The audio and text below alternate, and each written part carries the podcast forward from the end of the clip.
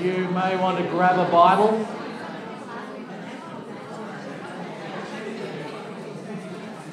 We're finishing our journey through Luke this morning. You can grab a Bible up the back. Ooh, they were there. We're going to be in Luke 23 today, friends.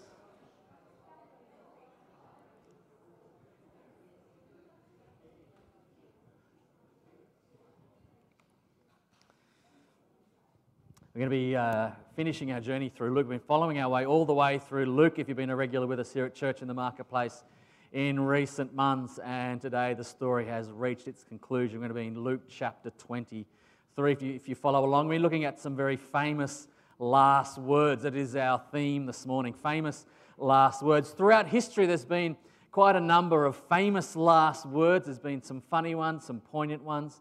Uh, and uh, I did compile a bit of a list of some, uh, some, some of my favorite last words, some of my favorite famous last words of different people down throughout history. Would you like to hear some of them? I'm pleased you said that. Oscar Wilde. Oscar Wilde was, of course, a great wit, a great raconteur, was a great uh, author from the 19th century. He was on his deathbed in hospital. He looked around his hospital ward and saw wallpaper he didn't like. So Oscar Wilde, the great wit, on moments before he died, he, uh, he looked around the room and said, This wallpaper is horrendous. Either it goes or I do. Uh, another one of my favorites is a fellow by the name of General John Sedgwick. John Sedgwick was a general in the American Civil War. He poked his head up and looked across at the enemy and said, Wow, they couldn't hit an elephant at this dist. Think about it.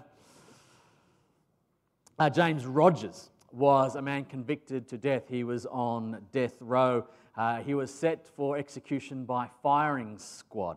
And when he was asked if he had any final requests, he replied, Why, yes, a bulletproof vest. That was quite a clever final request from that fellow, James Rogers.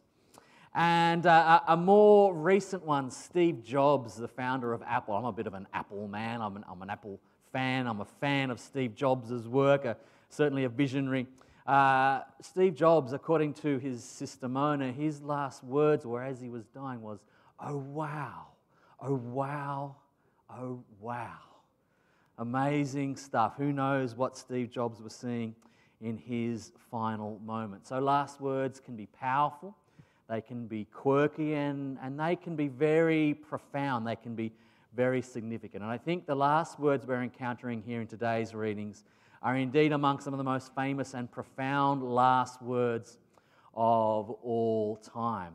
Next week is Advent. Next week is the beginning of a new church year. So today is the final day of the church calendar. And we've been working our way through Luke's gospel, and today the story uh, reaches its climax. And we have the story of Jesus being crucified alongside two criminals, one to his left and one to his right.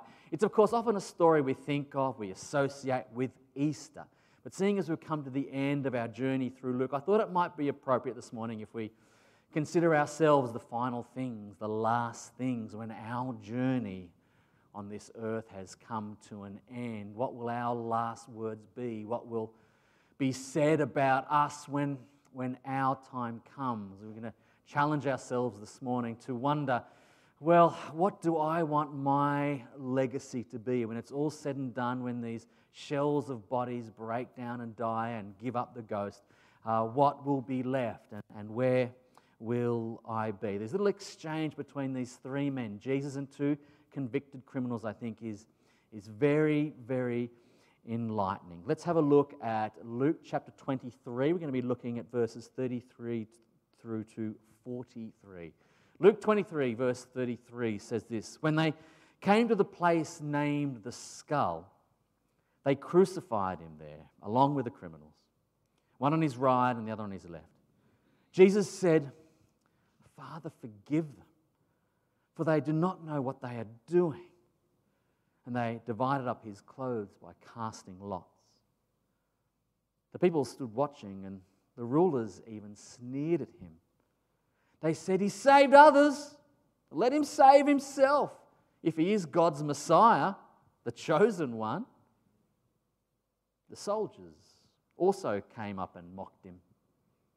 They offered him wine, vinegar, and said, If you are the king of the Jews, save yourself. There was a written notice above him which read, This is the king of the Jews. One of the criminals who hung there hurled insults at him. Aren't you the Messiah? Save yourself and us. But the other criminal rebuked him. Don't you fear God? He said. Since you are under the same sentence, we are, punished justly, for we are getting what our deeds deserve. But this man has done nothing wrong. Then he said, Jesus, remember me when you come into your kingdom. Jesus answered him, Truly I tell you, today you will be with me in paradise. Wonderful words, yeah? Let's pray.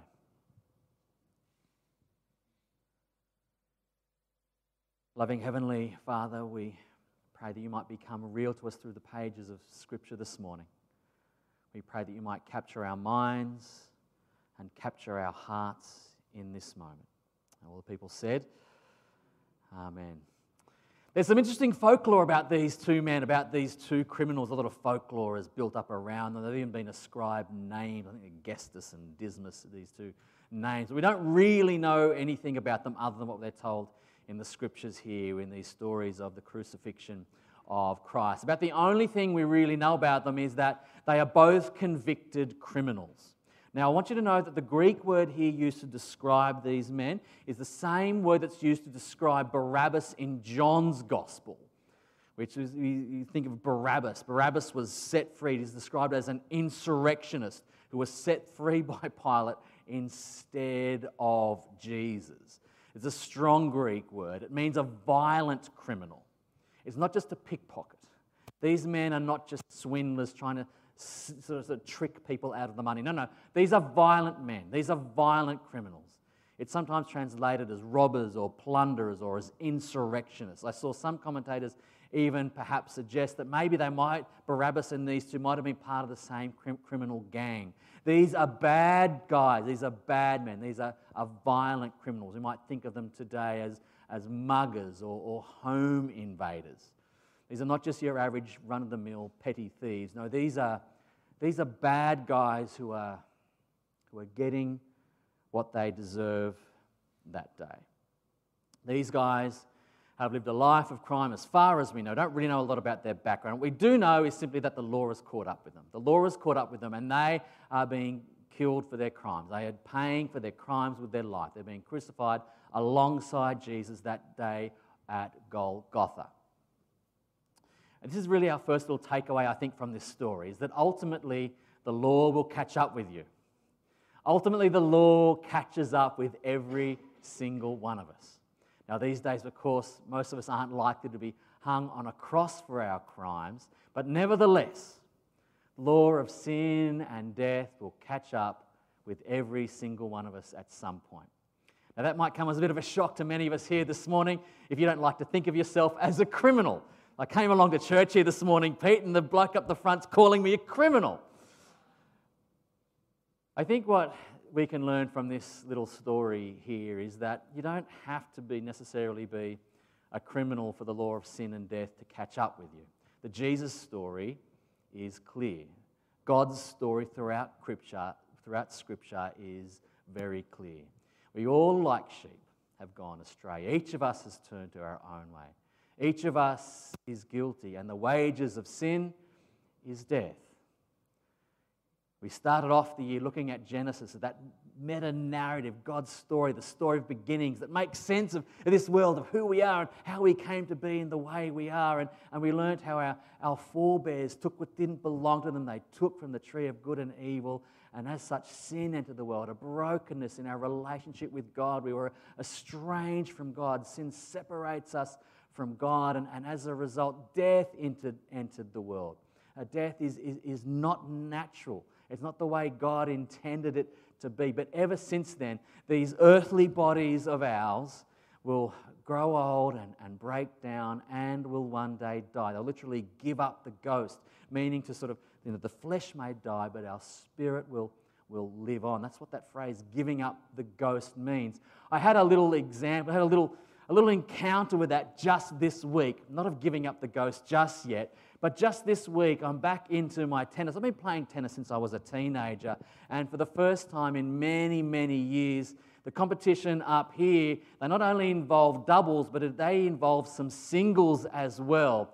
Now, if any of you play tennis, you'll know that for us adults, for we grown ups, it's all doubles. You've only got to cover half the court.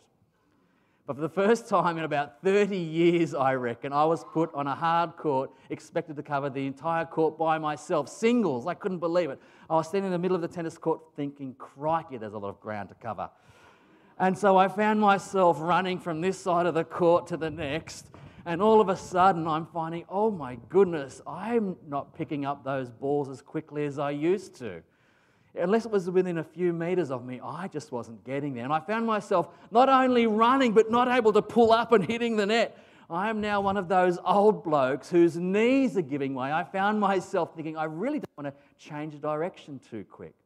I t- came home and told Carly later that evening, Carly, I, I think I might be getting old. She didn't care, of course, but the fact remains that these knees and this body of mine, I now sense is, is actually starting to maybe not be quite as responsive as it, as it used to be. One day we are all going to meet our Maker. These bodies will give up the ghost.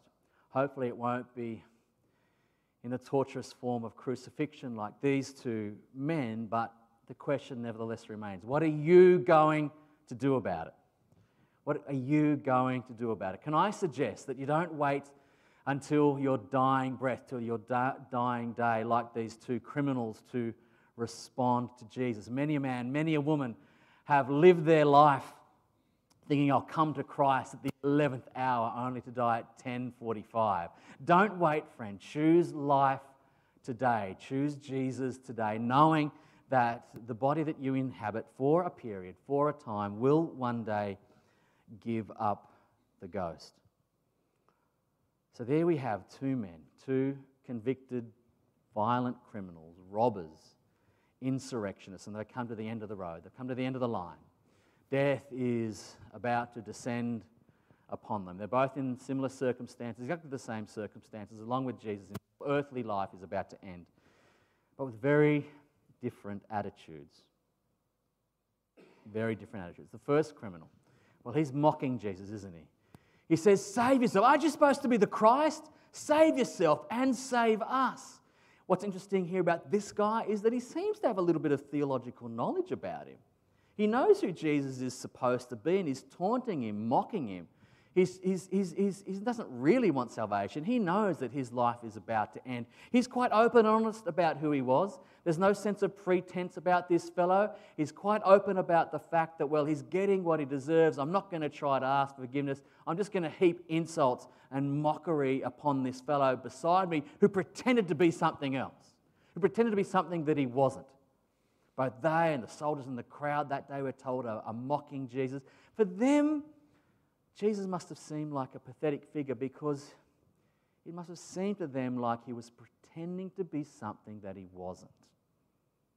The Messiah, the Christ, had just welcomed him with triumph only the, a week before, of course. Welcomed him as their coming king, but it, it had all gone to nothing, and now he's bloodied and beaten, naked up on a, on a cross. Where was your army, Jesus? It never happened. It, it came to nothing. His disciples have fled so much for this Messiah. Word Messiah or Christ simply means anointed one. And this criminal knew that the Messiah or the Christ was supposed to be in the business of saving. That was what the Messiah was supposed to do. They thought they were going to wait for Messiah to come in, raise an army, kick out the Romans, and reclaim Jerusalem for the Jewish people. Well, that had it all come to naught, hadn't it? Whereas this fellow is quite open about who he is. He beats people up and takes their stuff. At least he's honest about it. At least he's not trying to weasel his way out of it. This kind of attitude of, I lived my life, I'm not going to make any apologies for it, is prevalent still today. We don't always sense it, I think, in our modern culture because we're immersed in it. But can I encourage you to have your radar up for the rampant individualism that is out there today? I lived my life, I did it my way. Uh, you do you, I do me. I'm going to make the rules for me. I make the rules for my life. I'm the Lord of my life. I'm the king of my life. Essentially, what those people are saying is that I am my own God.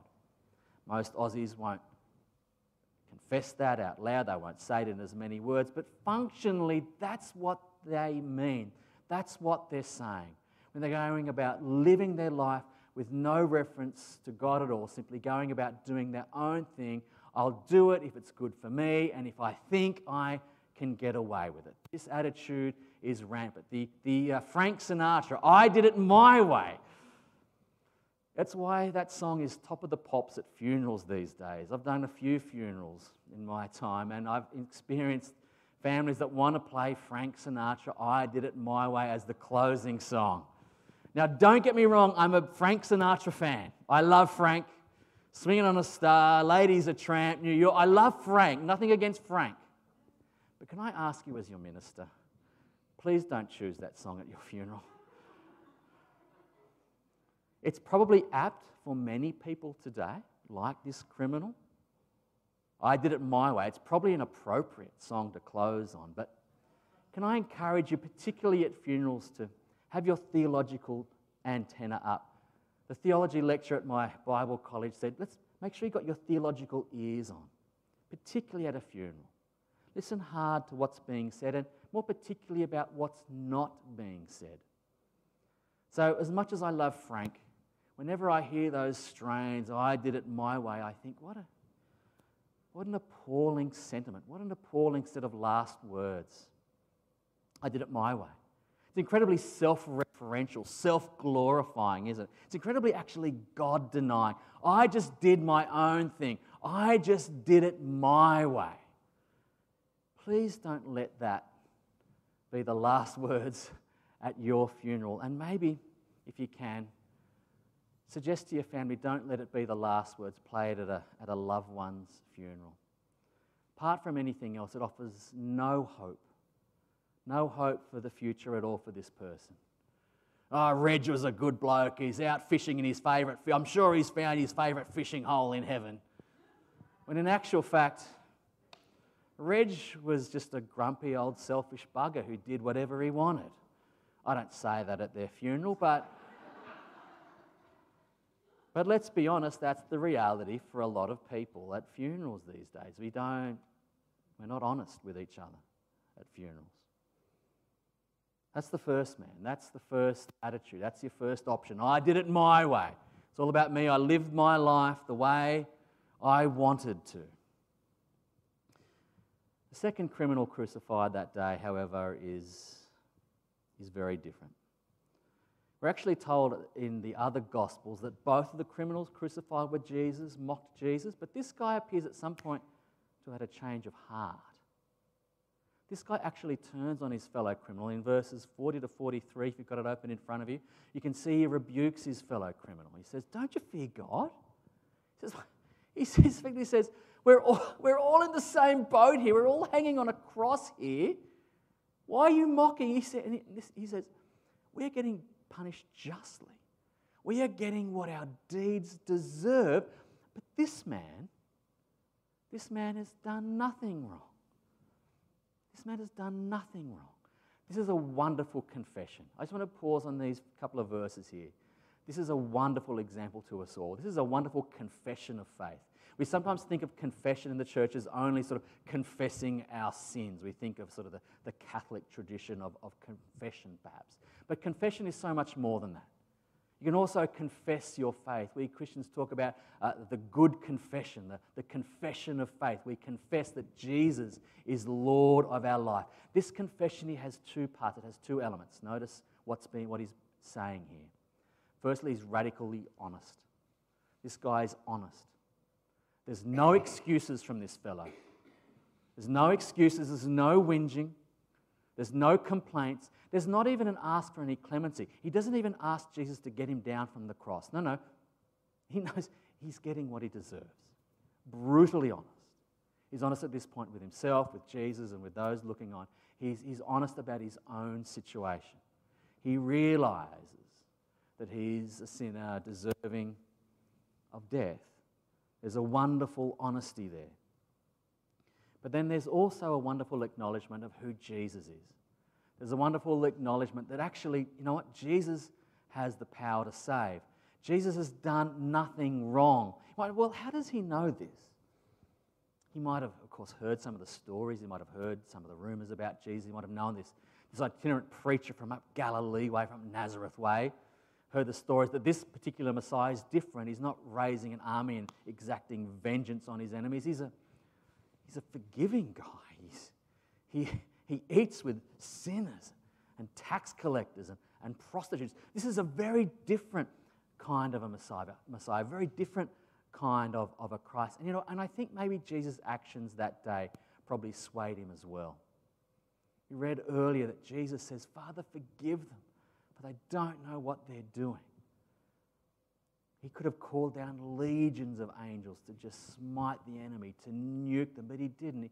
He willfully, he happily, he went to the cross for you and for me, taking the punishment that we deserve, asking for forgiveness for the people who are driving nails through his hands and feet. I reckon that really touched this guy. And he had a change of heart. Because then, can you believe what he asks for? Can you believe what this man's final words were? This convicted criminal, a violent criminal, he's confessed, confessed who he is. He's confessed that Jesus has done nothing wrong. And then he says to him, Jesus, remember me when you come into your kingdom. What a wonderful confession. Can you see that this guy is actually acknowledging that crucifixion is not the end? He realizes that death is about to descend, but this guy is actually making a, claim that death is not the end. He asked Jesus to be remembered and where? From his kingdom, from his heavenly kingdom. This man is making a statement of faith that Jesus will rule even in death. This man is showing more faith than the disciples who fled off into the night when he was arrested. This guy shows incredible faith. This guy, well, we don't know that he's got his theology all lined up. We simply know that that, that moment, having lived a life of crime as far as we know, He's honest and humble, repentant, and desperately seeks Jesus' help. And then, can you believe it? Can you believe it? Jesus' response. In another of history's most glorious last words, there are actually seven recorded statements of Jesus from the cross. This is one of them. This is perhaps the most glorious for you and for me and for every hardened criminal out there. Can you believe what he says? He says, This day you will be with me in paradise. Isn't that good news? This guy did nothing to deserve this. This guy's hanging on a cross as a criminal. This is scandalous stuff. This is why we call it scandalous grace. It's hard for us to get our head around because what we're actually seeing here is a criminal snatched from the jaws of, of death and hell into life abundant, even though he didn't deserve it. This guy is going to get what your dear saintly grandmother, who never hurt anyone, is going to get. This is scandalous grace on the part of Jesus Christ when things couldn't get any worse, a convicted criminal, just the way the Romans wanted it as a, as a sign to everyone else out there. Don't do this. This is what happens to you when you oppose Rome. Jesus says, No, I'm going to snatch you out of sin and death and hell and take you with me to be in paradise. Little aside for the theological nerds out there, a lot does depend on where you place the comma in the English translation. It may not actually be this day you'll be with me in paradise. Jesus, in the original Greek, there's none of that uh, punctuation. So Jesus could actually just be saying, This day I tell you, you will be with me in paradise. Remembering Jesus has gone to the, about to go to the grave, about to go to Hades himself for three days. So the timing is kind of irrelevant because I think God is beyond our earthly notions of time. But what a staggering promise Jesus makes to this man. It's never too late. It's literally a case of where there is life, there is hope. I think this has a couple of really important consequences for us. It has a couple of really important points of application this morning. When you're hanging by a thread, you too can come to Jesus and simply say, Remember me. This guy's in agony. Crucifixion was a brutal thing. Couldn't get any, couldn't get any worse. This is why the Romans did it. But in that moment, he's still able to cry, Jesus, remember me. Next time you feel as though you're hanging by a thread, know that you too can, can come to Jesus and, and cry out to him, Jesus, remember me. It's never too late, even in the darkest hour, even in your last moments. Even when you're feeling unworthy. I know there's a lot of people out there who feel like. I couldn't possibly come to church, Pete. The roof would fall in, I get told all the time. Not worthy. I've got to, got to clean up my act before I come to church. Just come, I said. I talk you all up. They're lovely people. Just come. Just come to church. We're all sinners saved by grace. We're all in the same boat. This story tells us that there's nothing that you can do to earn your salvation. There's no room for arrogance in the Christian story, friends. This story of all stories proves it. A convicted criminal promised paradise by Jesus didn't have to do anything other than simply humble himself, confess the reality of his situation, and throw himself upon Jesus' mercy. All of your good works, all of your good deeds that you think you're going to earn your way into heaven, when you turn up to heaven with your good deeds under your arm, oh, look, I volunteered here and I gave to that, the Bible actually describes them as filthy rags. When St. Peter opens the door to heaven, you see the glory of God streaming. You're going to look at what you've bought. It's filthy rags. Stop trusting in your own goodness. Stop trusting in your own good deeds. Stop trusting in yourself to bring yourself salvation. Jesus is the only way to God. All have sinned and have fallen short of the glory of God. But because of Jesus' atoning work on the cross that day, you too can be saved. Can I encourage you this day to know that there is indeed hope? even in the darkest of hours, even when you feel as though you're hanging by a thread, even when you feel as though you're not worthy, think about that repentant criminal. Think about this man calling out to Jesus. Think about his last words, and may your last words echo them. Jesus, remember me when you come into your kingdom. Amen. Let's pray.